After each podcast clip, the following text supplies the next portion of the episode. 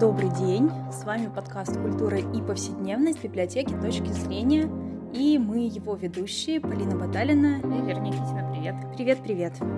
Сегодня мы обсуждаем книгу «Страдающее средневековье». Да, такая конечно, тема, название в том числе, и одноименная книга. Не знаю, знакомы ли вы с пабликом «Страдающий средневековье», существует такой. Он очень популярен, там много подписчиков, точно не перечислить, мне кажется, там ну, тысячами пол, идет исчисление. Пол, полмиллиона, мне кажется, Даже вот есть. так, да. Вот, и есть одноимен... одноименная книга. Авторы да. книги Сергей Зотов, Михаил э, Майзульс и Дильшат Харман. Собственно, издательство АСТ Москва. Да, недавнее издание, э, буквально вышла она... В 18 году. В 18 я хотела сказать 19 да, в 18 году. Вдохновлена как раз этой одноименной группой э, ВКонтакте, но на самом деле администраторы и авторы — это совершенно разные люди. Администраторы группы ВКонтакте, вот mm-hmm. этой развлекательной. Э, авторы ее Юр Сапрыкин и Константин Мифтахудинов. И на самом деле для меня было большим удивлением, что мой любимый подкастер и журналист Юрий Сапрыкин еще и автор такого веселого паблика «Страдающий средневековье». Вот, а я очень люблю их подкаст, э, посвященный отцовству. И «Сперва знаю. роди» называется. А, я знаю. Отличный да. подкаст, да, мне очень нравится. Так, вернемся к страдающему средневековью, наверное. Да. Действительно, корни общие и у паблика, и у книги. Это были студенты Высшей школы экономики, был курс по истории средних веков, и начался паблик с того, что они скидывали друг другу смешные картиночки, придумывали к ним забавные подписи, вот, а потом это все вышло из-под контроля, и сейчас у них полмиллиона подписчиков. Да, я задаюсь вопросом, почему у студентов из фака вышки вышло, а у студентов филфака у нас не вышло. Наверное, потому что у нас не было никаких картинок, были только веселые слова по типу там зелошненько, зело и прочее, прочие производные от старославянского, но мы как-то не вышли на такой высокий уровень. Ну, здесь, понимаешь, мне кажется, дело еще в том, что средневековье — это, в принципе, такая тема, которая интересует многих, это такой культурный мем, если ну, можно да. так сказать. Да. Потому что у нас же есть «Властелин колец», «Игра престолов», вот да, Ведьмак, да. ну то есть это это это, пишут, кстати, да, это очень хорошо сидит в нашей популярной культуре, мы с этим сталкиваемся довольно часто, наверное, поэтому столь большой успех вызвала эта книга. Книга на самом деле не, не про смешные картиночки, не про смешные подписи. Ну, да, то есть от, это сказать. отчасти, конечно, там есть что-то забавное, но на самом деле это про парадоксы христианской иконографии. Ну да, если говорить простым языком, мы видим старые картины, старые фрески. Почему вообще это вызывает смех? Потому что мы не понимаем тот культурный код, который был вот э, именно в средние века. Вообще надо сказать, что конструкт это тоже изобретенный, об этом пишут авторы книги Средневековье. Понятие появилось только в 15 веке. Автор его Паула Бьонзо. То есть до этого люди, конечно, себя не мыслили как средневековые, а жили свою жизнь. Вот. А мы уже настолько далеко от них отстоим, что нам, например, это все весело.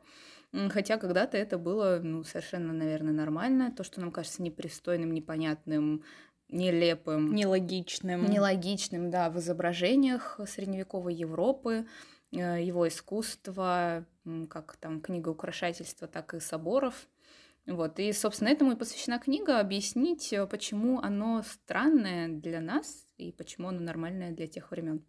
Да, да, да.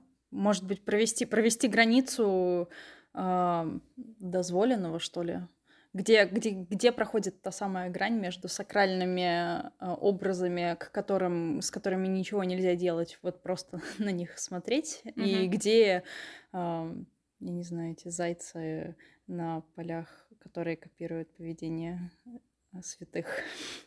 Да, там затрагивается вопрос вообще оскорбления сакрального, а, это довольно любопытная тема того, что раньше много то, что нам кажется сейчас непристойным, было, ну да, как ты было говоришь, допустимым. допустимым. Да. да, и как такой вводный кейс, случай, вводится рассказ про Георга Гросса, художника, uh-huh, uh-huh. который в 1927 году нарисовал Иисуса Христа в противогазе а, со словами «Заткнись и делай, что положено». И, конечно, этот э, рисунок вызвал большие споры, и у, у художника были проблемы. Художника и у издателя, который напечатал это тоже. Да, самое интересное, как э, менялась интерпретация смысла. То есть изначально это было, было расценено как э, оскорбления, да, э, сакрального знака. Угу. Однако потом стало понятно, что это было скорее выпадом э, в сторону зарождающегося тоталитаризма в Германии, потому что художник немецкий. И уже это было воспринято иначе совершенно, и он был оправдан именно вот в истории оправдан этим смыслом. Но это просто такой, как пример вводный в книге, чтобы показать, насколько смыслы вообще меняются, трансформируются, что хочет сказать э, там тот же средневековый автор манускрипта и что мы понимаем. И как вот эти вот границы, они на самом деле очень подвижны. Да, они подвижны, и в... они могли меняться, ну, то есть изначально был признан один канон, потом со временем он менялся, менялся, менялся. Мы пришли к тому, что сейчас абсолютно это по-другому э, все выглядит, но это все было когда-то каноном. Можно просмотреть, как, как проходил переход. Как проходил переход, да, где граница да, можно, да. нельзя. С одной стороны интересно, с другой стороны интересно, и они тоже это в книге показывают, как э, история, исторический ход mm-hmm. меняет э, наполнение вот, иконографических изображений. И в этом смысле я себе выписала, кстати, один из таких ярких примеров для нашей библиотеки актуальный, э, про то, что очки для чтения появились только в XIII веке. И самое интересное, что на иконах в это время появляется изображение евангелистов в очках как символ начитанности, мудрости. Мудрости, да. да, это очень интересно, что до этого ну, было невообразимо. То есть, на самом деле, как нам кажется, что искусство очень статично, да, э, на да. первый взгляд. Вот это иконическое. Ну, потому что там наибольшая концентрация канона, там, не дай бог, там, сакральный шаг символ как-то да. А на самом-то деле вот эти все какие-то нововведения, они просачиваются. Да, был прям поворотный такой момент. Наверное, где-то в 12-13 века иконография уходит от символизма и больше уделяет э, внимание реалиям. Ну, то есть, чтобы людям, которые живут в то время, было проще себя ассоциировать mm-hmm. с святыми или с теми сюжетами, о которых идет речь. Да, да, да. Например, Богородица появляется на иконах с книгой в руках, по-моему, да. как раз в это время, потому что начитанность в части э, это с 13 века как раз эти изображения появляются. В какой-то момент она вообще начинает на иконах Благовещения, ну не на иконах, на изображениях, да, святых э, Благовещения заниматься какими-то женскими, именно женским кругом дел. Это стирка, mm-hmm. по-моему, пряжа. Пряжа, да, обязательно. Да, уход за, не знаю, там, младенцем, ну, не в Благовещении, естественно, а как бы в иконографических, потому что она как бы очерчивала тот круг женской занятости, да, который был предписан а, женской части сообщества. Вот это и любопытно. Ну, мы, впрочем, не сказали, кстати, про структуру книги, как она вообще разделяется. Это три части. Да, это три части: звериная, человеческая и божественная, в которых, собственно, идет речь сначала о каких-то э, изображениях животных, ну то, что вот чаще всего нам кажется забавным, э, комичным.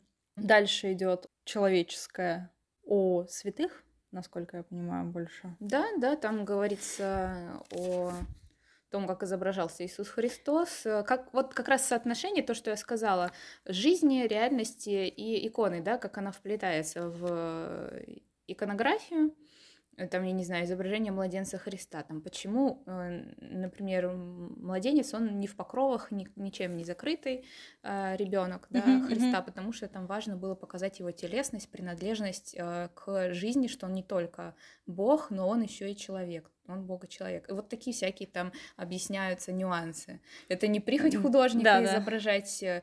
раздетым, да, малыша, а это на самом деле такой очень э, значимый символ.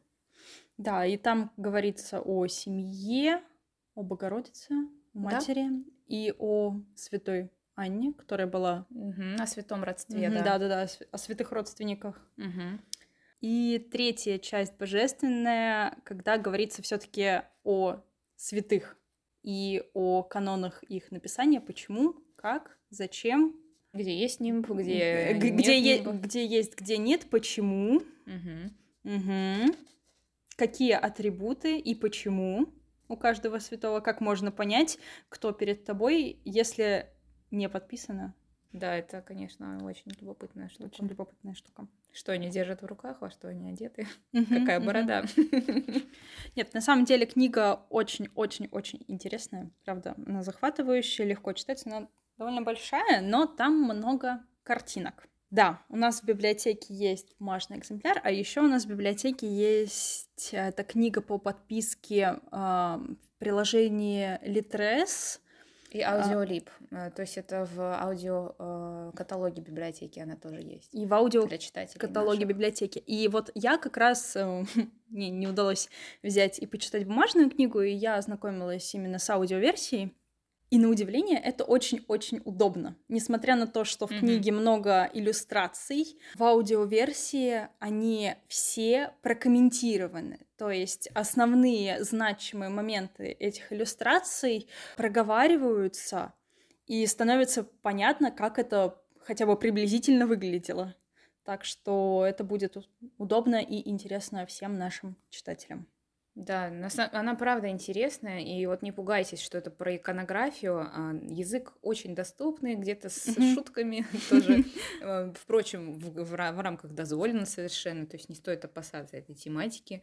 Э, в этом смысле мы с Полиной совершенно спокойно рекомендуем эту книгу. Она ну, скорее по истории искусства и истории. Вот, иконографии, замечательное издание совершенно.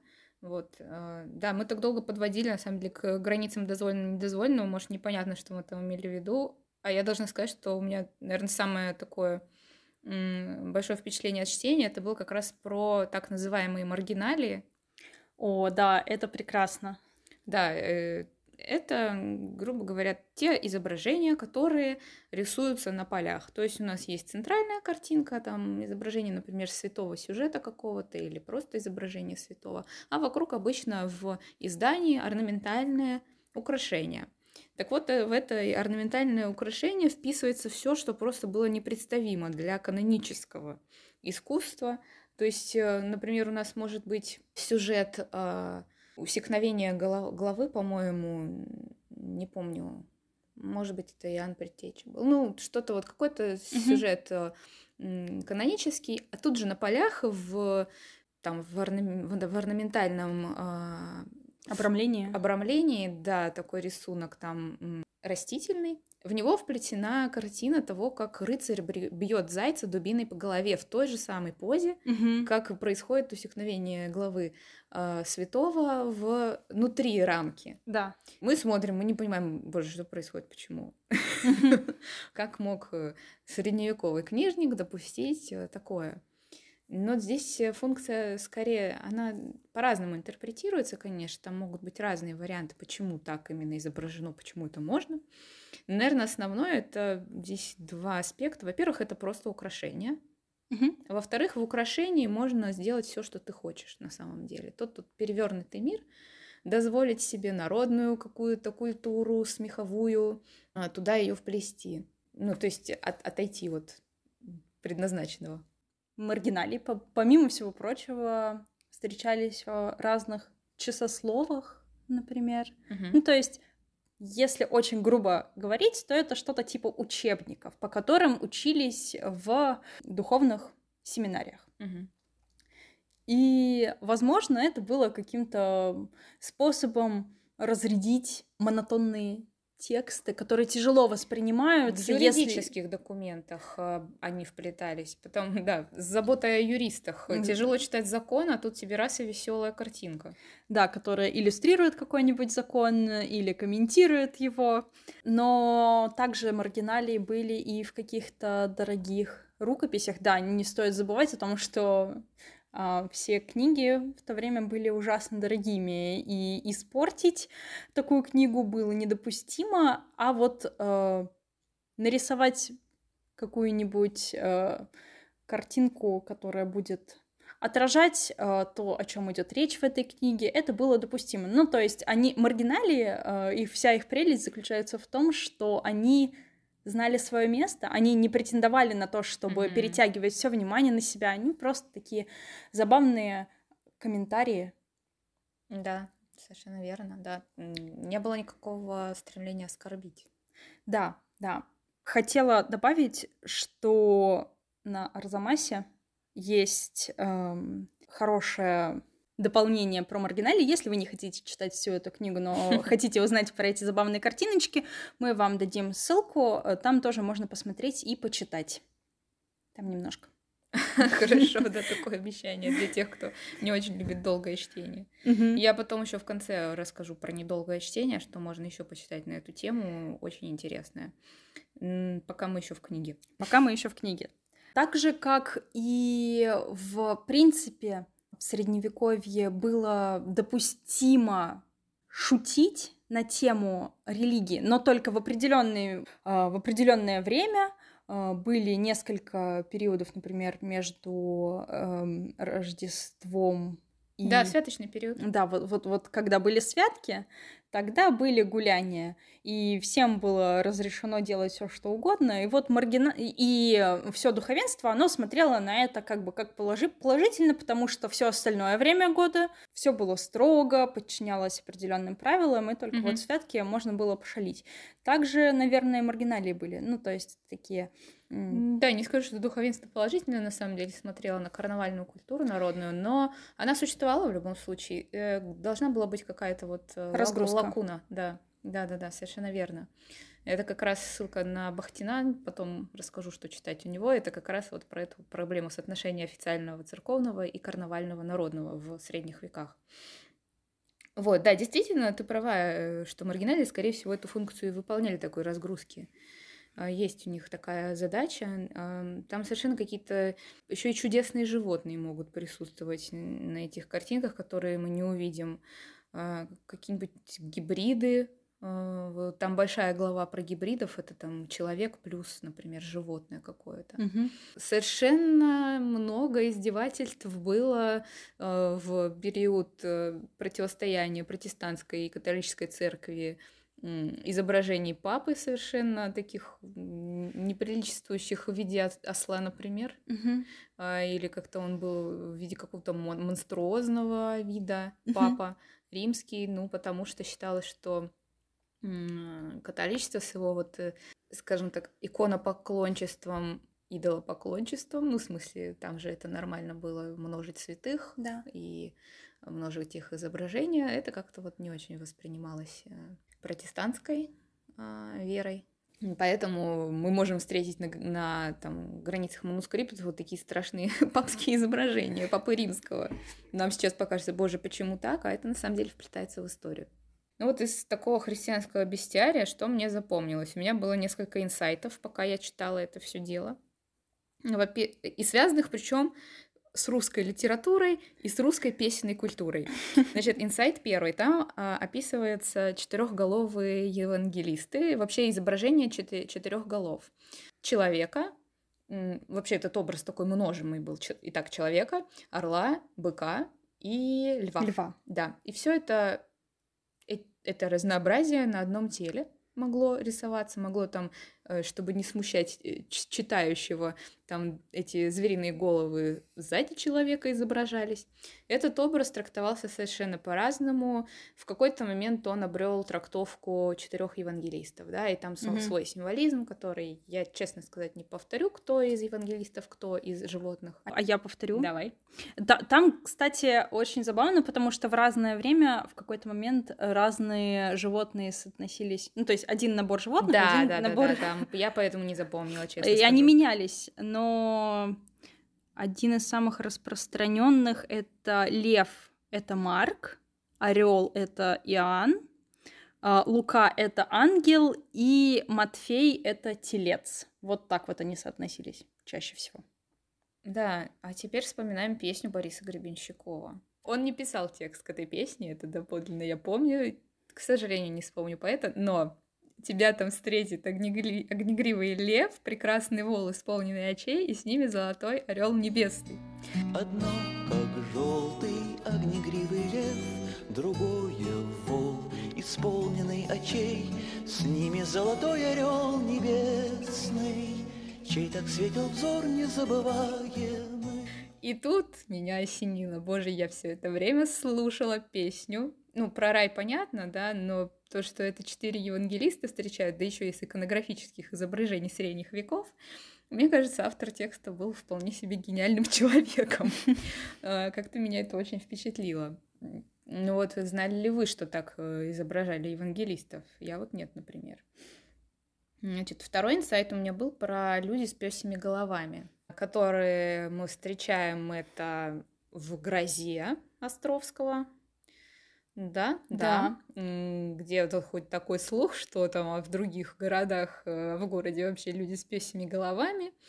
Конечно, будучи школьниками, мы читаем это и думаем, ну, просто странное представление персонажа о городской культуре, но на самом деле оно действительно существовало вплоть до, ну, это легенда, до 18 э, века начала, а, про святого Христофора, который происходил э, из рода кинокефалов. Такие люди действительно с пёсими головами, да, либо да. они изображались как псы.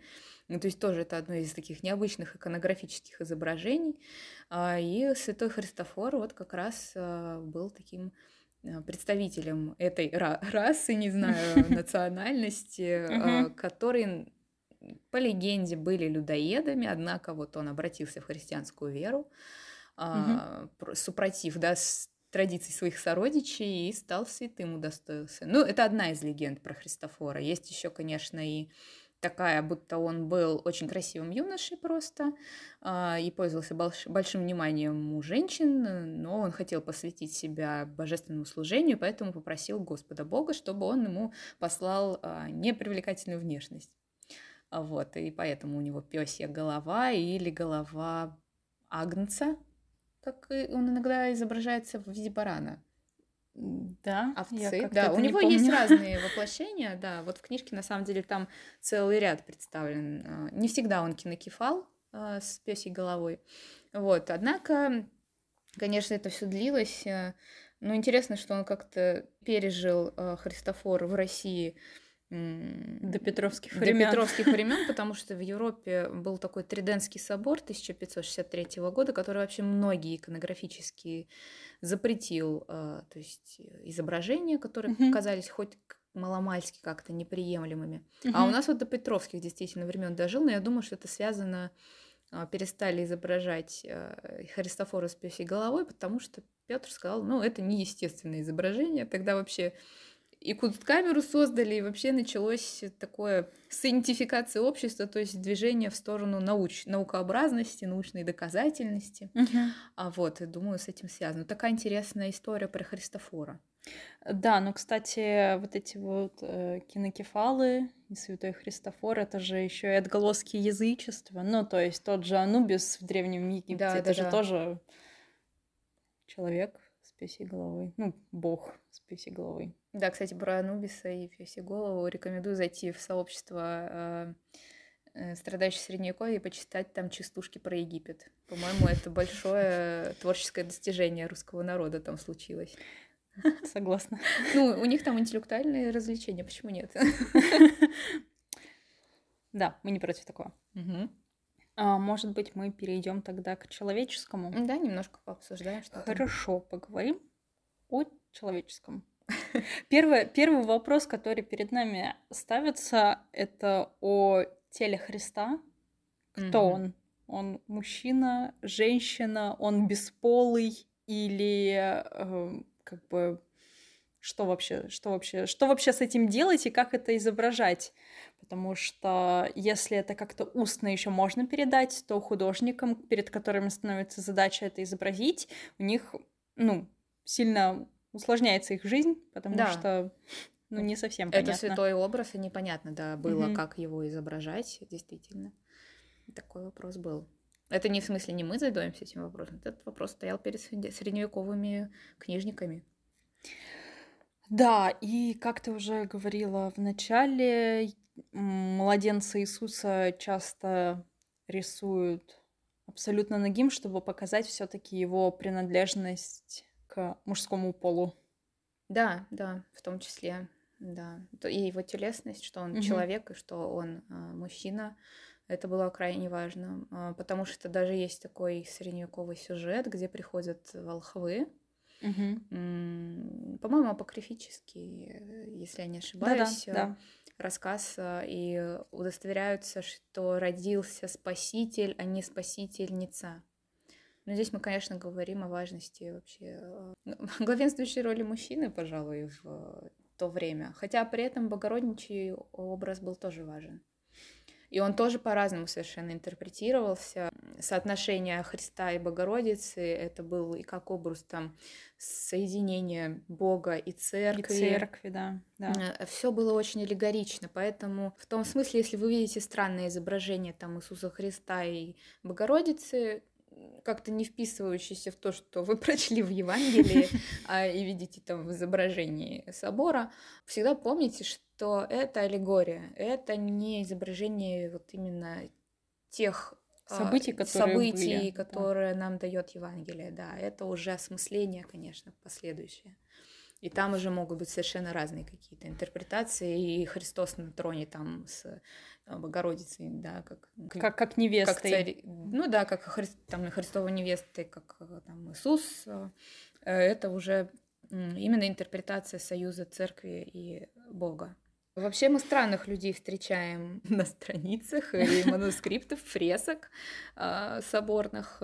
Например, женщины с бородами могут встретиться или женщины в мужском платье. И это совершенно нормально в том смысле, что за этим всегда стоит какой-то святой сюжет.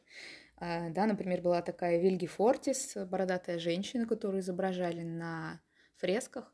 Угу. В принципе, мы можем догадаться о сюжете. Я когда только услышала это, я поняла, что ну там, скорее всего, та же история, что и с Христофором случилась, легендарная. Да, она попросила угу. быть э, некрасивой, да, непривлекательной. Она, да, она попросила быть непривлекательной, и ей к ее привлекательному лицу просто добавили бороду, и все.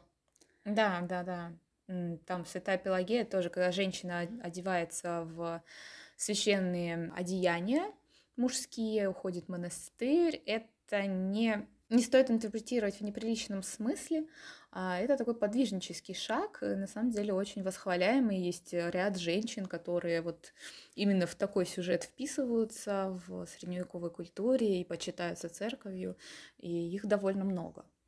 Да, я когда читала про бородатых женщин, вспомнила про э, Магдалену Вентуру с мужем. Это картина Хосе де Риберы, где Собственно, Магдалина Вентура вообще не похожа на женщину лицом. Mm-hmm. Абсолютно у нее тут и борода. Да, Полина мне показывает картинку. А, да, да, я помню эту картину, да, и она кормит грудью. Она, она кормит грудью, поэтому мы понимаем, что это, собственно, Магдалина Вентура. Но... Это в Эрмитаже висит картина. Нет? Да, да, я да, помню ее. Да, mm-hmm. она висит в Эрмитаже, но я ее вспомнила в связи с тем, что я смотрела э, сериал Молодой папа в котором в том числе э, были сюжеты, были моменты, связанные именно с этой картиной. Точно, она там он появлялась. смотрит, да. да, она там появлялась и не один раз, что меня заинтересовало, а потом вышел на, опять-таки, на Арзамасе, мы можем еще раз дать ссылку, курс Тамара Эдельман,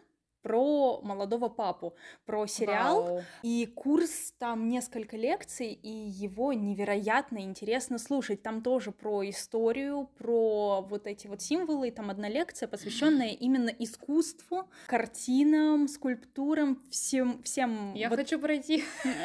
Всем отсылкам э, к искусству в сериале «Молодой папа», и там в том числе говорится и об этом, об этой женщине бородатой средневековой. О, как интересно. Вот. Так что рекомендую. Да, здорово, здорово. Я прям пройду этот курс. Спасибо.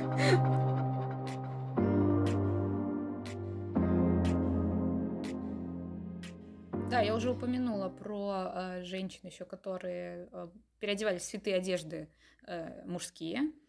Ты хотела что-то дополнить? Да, я хотела дополнить, что на самом деле в то время женщинам было категорически запрещено надевать мужскую одежду. Угу. Это повсеместно высмеивалось, это не принималось. Да, но, да, да. но у всего правил, у всех правил есть исключения, и было а, 34 мы вот знаем... я не могла вспомнить количество, говорила да. об этом долго, говорю, много-много женщин, да, 34. 34 женщины, которые притворялись мужчинами и... Почитались их... потом церковь. Да, да, и их почитают потом церковь, да.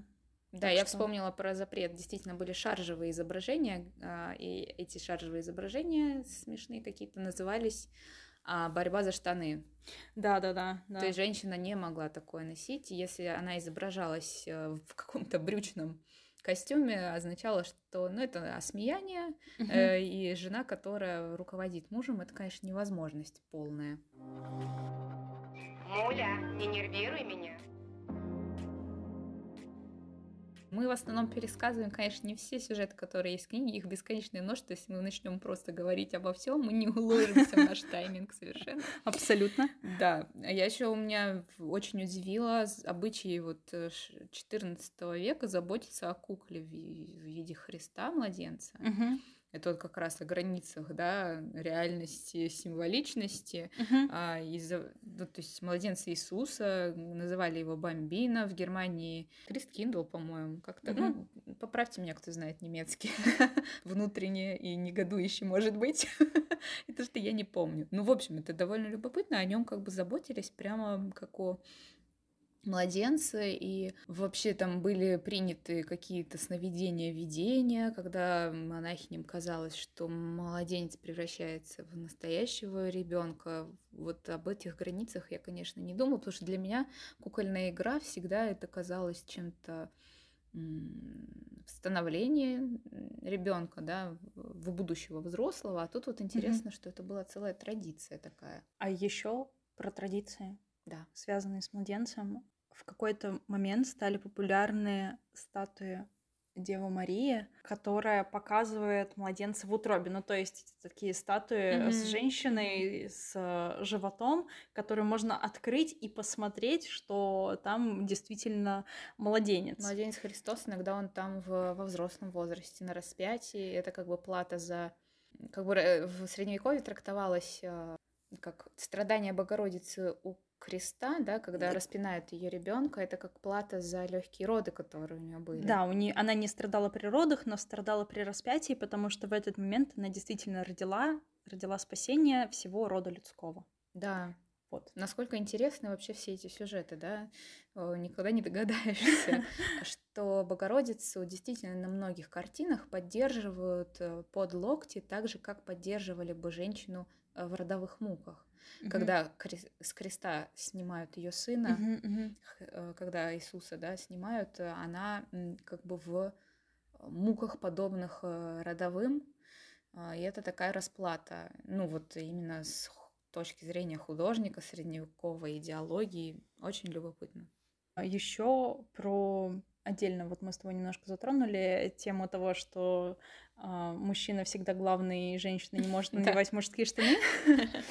А, но была еще очень интересная история. В какой-то момент люди начали проявлять в XIV веке это произошло, а, возник интерес к родственникам Иисуса, mm-hmm. потому что люди искали модели для поведения кем они могут быть. Ну, то есть понятно, что Иисус — это идеальная модель, но, может быть, кто-то есть попроще. С кем можно себя ассоциировать? Да, ассоциировать себя с Бога-человеком, пожалуй, это слишком амбициозная задача, да. Да, и тут на передний план вышла святая Анна, которая была матерью Марии. Святая, но с тремя мужьями. Да, интересная интерпретация была Анны трех, как же трех, трех Трижды, да, трижды бывший замужем, господи, да. Угу. Так оно и, и рассматривалось. Угу. Любопытно, да. Или святой Иосиф, который был, собственно, мужем, но с которым у Марии не было детей. И то, как менялось отношение, собственно, к Иосифу, можно проследить. Это очень угу. интересно. Угу. А, забавные есть как это, каноны, символы, изображения, где он а, пытается кашей накормить младенца, потому что он таким образом пытается как-то совместить, заместить отца. Да, да, да. Вообще, да, в какой-то момент э, в реформацию отцовства стало важно. Там тоже любопытная заметка. А, рекомендовали Лютер, да, отцам участвовать в уходе за младенцами тоже и за mm-hmm. детьми, а до этого как бы это все на матери было. Тоже это меняет потом иконографические изображения. Mm-hmm, mm-hmm, mm-hmm. Переходим к божественному. Третья часть божественная. Первый признак божественности это, это нимб. Кстати, э, я не знала этого, для меня было очень интересно, что у святых это всегда нимбы, а были же еще блаженные, которые как бы не блаженные, да? но не при, но не причислены к лику святых. А, и у блаженные. Них, угу, да, и у них э, вместо нимбов просто от них идут лучи света. Mm. Такая вот интересная. А еще были квадратные нимбы. Вот такая вот, вот тебе и, информация. Так, изображали, например, титеров, то есть основателей храмов, mm-hmm высокие церковные саны, вот иногда вписывали тоже в иконы, и при... у них были такие угловатые нимбы. Угу. Да, надо было как раз различать святых, угу. и, да, лик святых, пантеон. Ну, собственно, нимб, как круг, он на самом деле тоже перешел из язычества, как солнце, как святое, как бог главный, Угу, солярный символ угу. такой. Ну и, наверное, когда Амуров изображает, тоже мы видим, да, этот да, да, да. Да. Что еще про божественную можно сказать? Ну, я уже говорила, что здесь э, довольно много внимания уделяются святым и их атрибутам. Например, довольно часто э, святых изображали, их можно определить по орудию, которым их пытали. Ну да, да. То есть это бич святого Павла или колесо святой Екатерины, раскаленная решетка Святого Лаврентия. А еще, кстати, если мы это совмещаем, то была забавная история про обезглавленного святого Дионисия. Забавная она потому, что никто не мог определить, где рисовать нимб. Угу. Его изображали с его а, головой да, в руках. Понятно, понятно, да. И конечно нимб был иногда над головой, которую он держит в руках, иногда над э, местом, где, где она была, где была голова, а иногда они, ну, средневековые художники решили вопрос очень просто и приделали ему два нимба, чтобы не спорить. О, ну надо же, когда. Да. Но вопрос иконографии это, конечно, вообще отдельная интересная история. Но про, про орудие пыток э, тоже немножко жестоко, но была такая святая Луция, и ее изображали с двумя парами глаз, потому что... Она покровительница вообще, да, тех, у кого проблемы со зрением. Тех, у кого проблемы со зрением, да. И чтобы не пугать, mm. ее изображали просто как человека и с дополнительной парой глаз. Mm. Ну, короче, с завязанными глазами не было ли у нее такого иконографического? Может быть, это в православной традиции, кстати. Может быть. Я просто вспомнила бабушку из деревни, которую звали Люция. Люция Васильевна. Ого! Да, ого. да, это деревня была э, Архангельской области. Угу.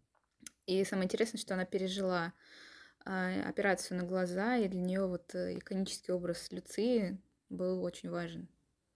Это на самом деле такое, на самом деле, большое, широкое почитание. Хотя мне казалось, кажется, так читаешь, думаешь, ну, это какой-то да, далекий святой, нам не актуально. Uh-huh, Нет, нет, вполне себе почитается. Мы не можем не сказать о самом сложном, э, самой сложной загадке для иконографии. Как изобразить Святую Троицу? Да, да. Вот этому уделяется очень много внимания в книге, потому что это сложно непонятно. Конечно, да. Это как человек с тремя голова с тремя лицами, угу. три человека, которые как-то сплетаются воедино, человек с тремя головами. И эту загадку, проблему очень сложно, очень долго решали. Угу. Ну, собственно, мы, ты уже упоминала Триденский собор, на да. котором запрещали очень многое, но трехглавых и, трехливых, и трехликих монстров запретили только в 1628 году. Угу. Папа э, Урбан VIII в католическом, ну, собственно, глава католической церкви запретил. А, спустя чуть больше века, в 1745-м, папа Бенедикт XIV, а, он разделил эти изображения на три категории. Запрещенные, разрешенные и э, допустимые. Угу. А, вот. Ну и, собственно, запрещенные нужно было совсем уничтожить некоторые, некоторые можно было, ну ладно, можно оставить допустимые. Да, выскабливание вообще было таким распространенным способом избавления. Ну, это жестоко, конечно. Вот, а в России в 1722 году Синод издал закон против икон, противных естеству, истории и истины. Ну, это вот как раз, как раз то, Петр что первый, мы говорим. Да, да. То, о чем мы говорим. А, а Петра вот э, там запретили изображение святого э, Христофора, угу.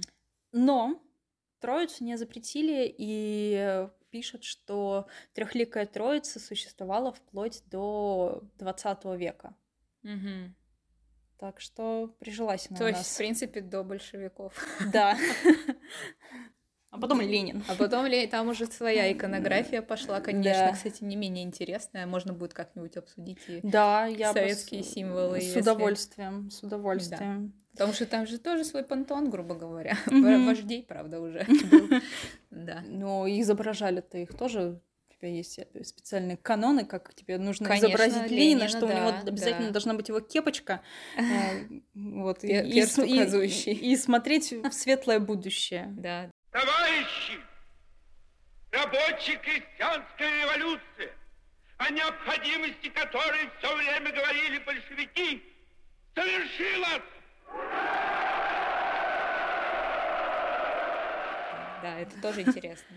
А еще книге говорится вот в, а, в третьей части про божественное, рассказывается о профессии Иисуса Христа. Собственно, мы знаем, что вот он родился, мы знаем, mm-hmm. что его распяли. Чем он занимался между, да, между да, этими? Это лакуна. Mm-hmm. И там же существовало много версий, что он был пастырем, что он был плотником, mm-hmm. что он был как красильщиком. Или как отец, отец кто был? Плотником. Плотник, да, раз, да, да, да. Или была такая даже э, теория, что он был сеятелем, но не веры, а винограда. Mm-hmm. Вот, а потом, собственно, mm-hmm. кровь, вино. А, да-да. Вот, так что это, мне кажется, что это очень линия. интересная Конечно, теория. Да. это опять-таки делалось для того, чтобы людям было проще ассоциировать, проще понимать, проще, При, проще ну, осознавать вот себе, это вот, да, да. святые события. Да? Небольшое, небольшое еще отступление про профессиональные атрибуты Бога. Иногда Иисуса изображали с волшебной палочкой. Позже эта волшебная палочка стала крестом. Mm. Да. И посохом. Ну вот он. Это вот такая вот трансформация. Трансформация образа? Да. А палочка что значила? То же, что и крест. Ну, то есть, что вот он... А, то есть это символ да, был, да? Да, да, угу. просто.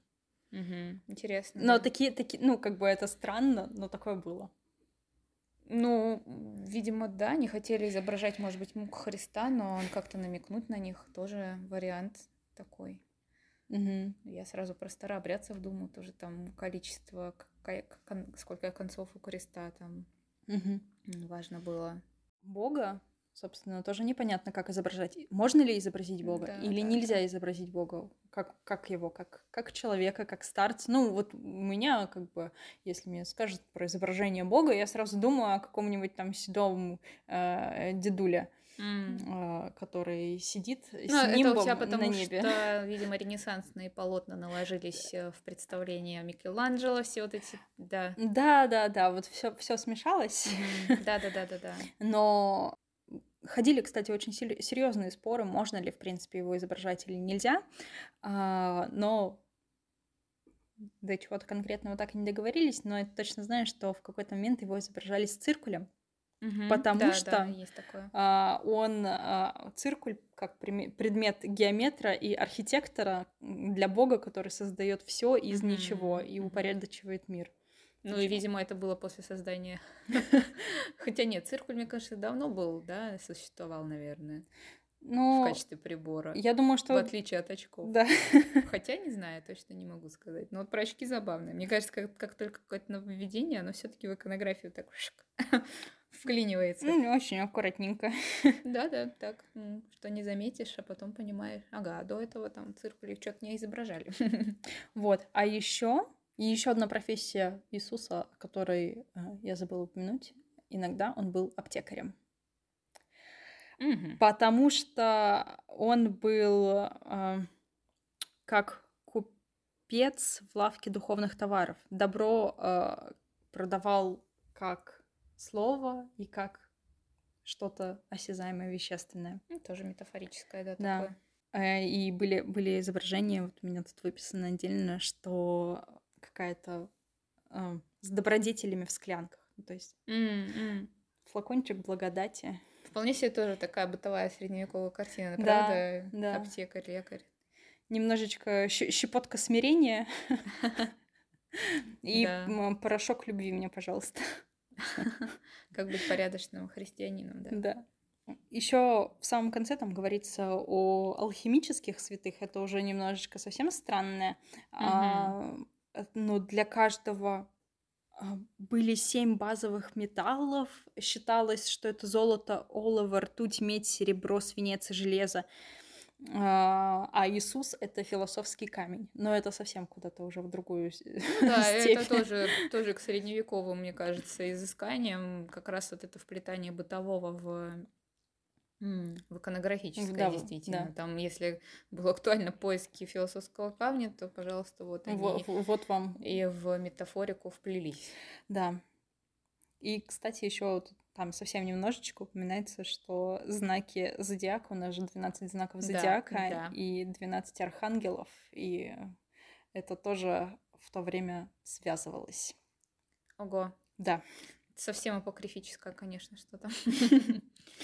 На этом, наверное, мы закончим рассказывать про страдающие средневековье да, и расскажем вам немножечко о том, что еще можно почитать да, или послушать. Да, Полина прекрасные ссылки дала на Арзамас. Мы их тоже добавим, конечно, внизу да. в описании нашего выпуска, как обычно. Я хотела рассказать немного вообще, что еще можно почитать вот про вот эти про превращения образов, скажем так. К слову, есть и такая книга под названием «Превращение образов». Но, впрочем, это не к э, средневековой культуре. Я бы посоветовала из такого короткого чтения почитать Успенского «Правое и левое в иконописном изображении». В чем там интерес? Э, что когда мы смотрим на икону, мы знаем, что у нас в культуре правое — это хорошее, и левое — это как э, там дьявол, да, все плохое. Мы смотрим на икону и понимаем, что у нас почему-то в изображении страшного суда он находится справа мы думаем, ну, что, что не так со средневековым иконописцем. Да, и что там, в чем соль вообще, почему так? Дело в том, что у нас точка зрения в иконе изнутри. То есть на икону надо смотреть с точки зрения тех персонажей, которые на ней изображены. Мы встаем как бы спиной и помещаем себя внутрь картины, где у нас э, изображение ада от Христа будет слева это ну, нужно перестроить свое сознание. Mm-hmm. Вот это вот интересное описание, можно почитать об этом статью Успенского. Да, интересно. А, вторая статья, которую я его порекомендовала, это Клиффорд Гирц «Искусство как культурная система». Там как раз про переплетение бытового и символического. А, и он, в частности, рассматривает картины Боттичелли и понимает, что там вплетены те, ну, как он говорит, матрицы чувствительности, чувствительности, а, характерные для, для людей того времени. И мы в изображениях людей видим привычные геометрические фигуры, там бочка, например, uh-huh. или цилиндр, uh-huh. которые были вот, ну, э, в измерениях, единицы измерения людей того времени реализуются в картинах Боттичелли. Ага. То есть у него, в принципе, все животы — это, ну, там, бочкообразные какие-то, потому что это привычно было для взгляда. Ну, вот то есть интересно, как вот бытовое в такое вплетается. Ну и третья книга, который, на которую авторы, э, страдающие в Средневековье, ссылаются, крайне важная вообще для истории, литературы, и вообще это Бахтин Михаил Михайлович, творчество Франсуа Раблей, народная культура Средневековья и Ренессанса, где как раз рассматривается соотношение – официальной церковной культуры и народной смеховой. Что такое карнавал, что такое праздник в то время, там каково вот соотношение и почему такие неприличные у Рабле сочинения, хотя это средние века и такая каноничная строгая культура. Вот там как раз можно найти ответ на этот вопрос. Чтение увлекательное, хоть и научное, но как мы всегда и рекомендуем на самом деле. Вот, и так что рекомендую это тоже все почитать. Ну и, конечно, нашу книжку, которую мы сегодня рекомендовали. Да, нашу книжку, которую мы сегодня рекомендовали, и я еще нашла, а, если хотите что-то более такое развлекательное, а, но про средневековье, то у нас в библиотеке есть книга Валерии Косяковой, это культуролог, а, «Код средневековья» и «Апокалипсис средневековья». Про Иеронима Босха тоже можно взять mm-hmm. в текстовом варианте, просто прийти в нашу библиотеку и взять книжечку. Или же можно на Литресе также в аудиоформате. Они у нас есть. Да, прекрасно. Те книги, которые я рекомендовала, их нужно в других источниках искать, но я считаю, что это все равно хорошие, хорошие рекомендации. Конечно, я не конечно. могу про них не сказать. Но вот у нас тоже есть свой фонд. Да. Да, ну что, мы с вами тогда прощаемся до следующего выпуска. В следующий раз у нас выпуск посвящен Дню семьи, любви и верности. Да, восьмое это, у нас Это июля. уже постсоветская культура. Будем смотреть на нее с точки зрения истории, да и вообще и литературы тоже. Да. Ждите, слушайте. Да, все. Мы с вами прощаемся. С вами была Вера Никитина. И Полина Баталина. До с- Пока-пока. До следующей встречи. Пока.